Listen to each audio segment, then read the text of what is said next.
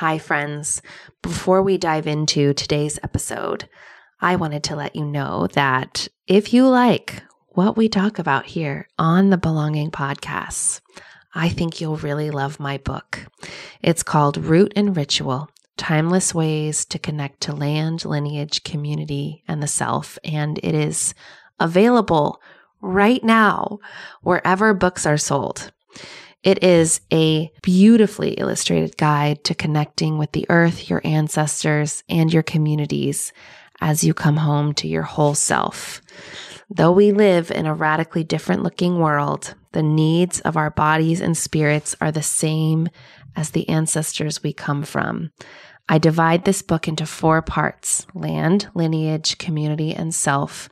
And I take you on a journey for engaging more deeply with your life. I provide stories from my own life and I share rituals, recipes, and ancestral wisdom, journal prompts to support you on your individual and unique and sacred path. You can get more info and bonuses at rootandritualbook.com and pick it up at your favorite bookstore, online, or in person. Thanks for all your support. It means the world to me. Welcome to Belonging, a podcast that explores how to come home to yourself in the age of loneliness. I'm Becca Piastrelli your host and guide on a journey of courageous reconnection as we explore topics like ancestral wisdom, cultivating meaningful sisterhood, living with the seasons and cycles of the earth and your body, and what it means to be a good ancestor. Hello, hello. Welcome back to Belonging with Becca Piastrelli, the mini-sodes. Thank you for listening whenever this is, this moment in time. Thank you for being here. I appreciate you and your attention. Today, I want to talk about the importance of intergenerational sisterhood. And this came from a conversation with Caitlin, the other woman on my team, and our team, our mighty team of two. And Caitlin was reflecting to me that it's cool that I have had experiences of sisterhood with women who are not within my same age bracket, and that she desired that as well.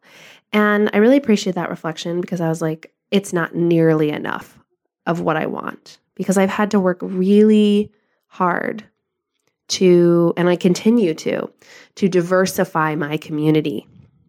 And this is because humans tend to be in spaces of sameness.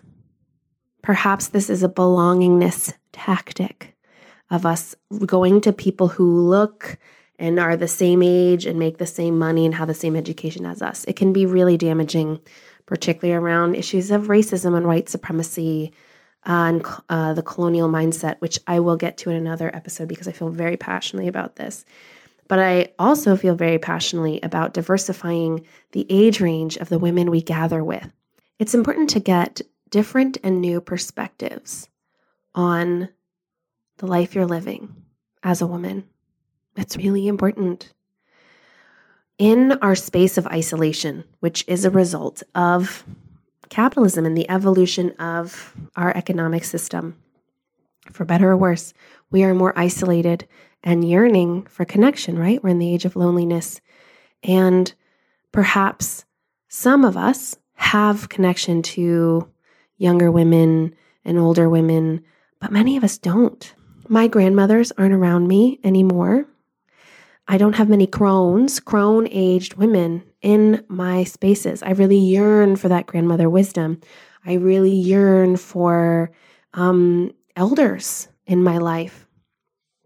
And I've come to appreciate the role of maiden.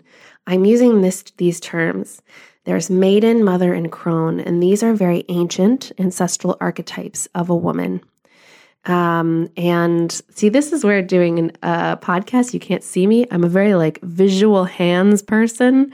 Um, but you can always Google these terms. There's so much on the internet about these terms. It's really beautiful.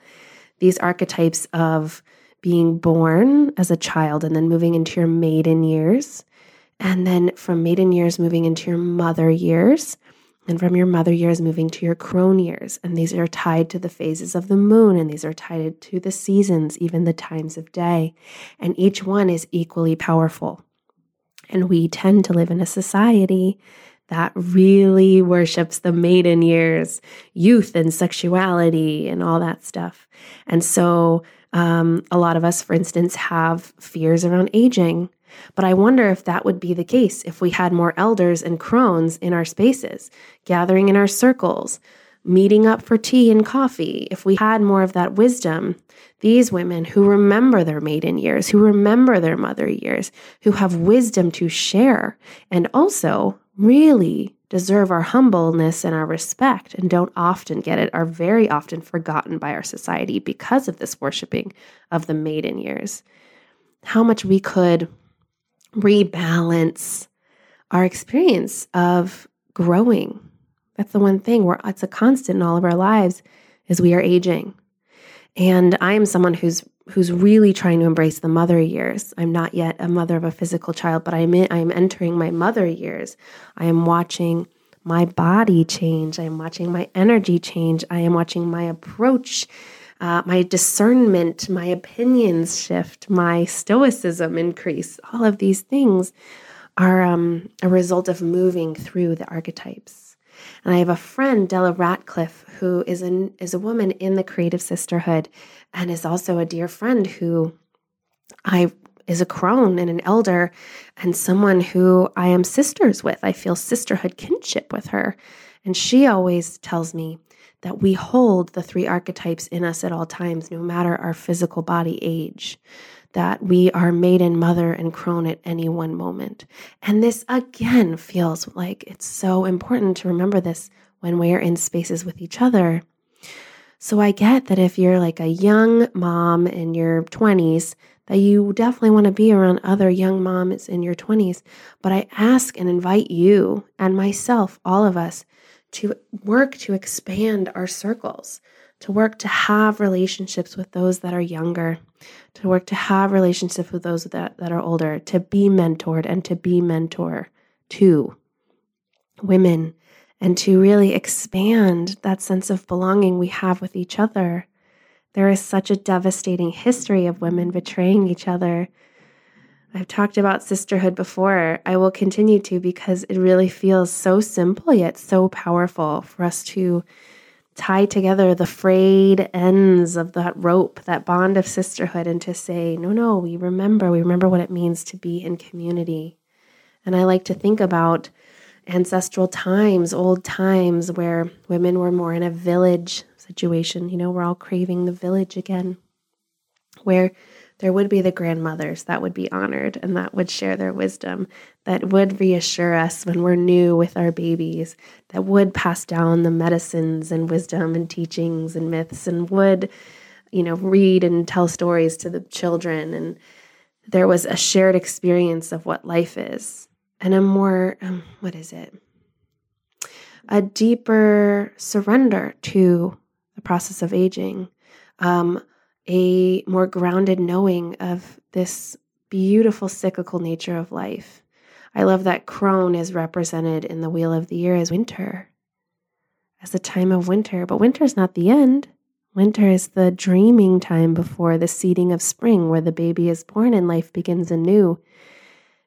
And I think, again, coming back to this idea of being afraid of aging and then not being around elderly and just like shoving them in homes and casting them aside in society, that we're losing that understanding concept of the cycles and beauty of nature and that we are a part of it. So seek out women of all ages, including those younger than you, and to not see them as foolish and that you know all, but to look for the wisdom from women of all ages, even young girls, and to bring them into your sisterhood and as from a place of respect and love and curiosity it's really amazing what can happen from that place. So let me know what you think. Do you have sisters that are elder crones? Do you have intergenerational circles? Is this something you're yearning for too? Is this something you want to commit to doing more in your life? Let me know. Hit me up because this is super, super important. Go to Instagram at Becca Piastrelli and let's chat about it. All right, I'll see you again soon. Thank you. Bye. Thank you so much for listening. I know your time is sacred, and I hope this episode infused some inspiration and meaning into your day. For show notes, links, and references from this episode, you can go to belongingpodcast.com. Also, be sure to subscribe to Belonging on Apple Podcasts, and if you have a moment, leave a review. This helps my little podcast reach more listeners, and I would be ever so grateful.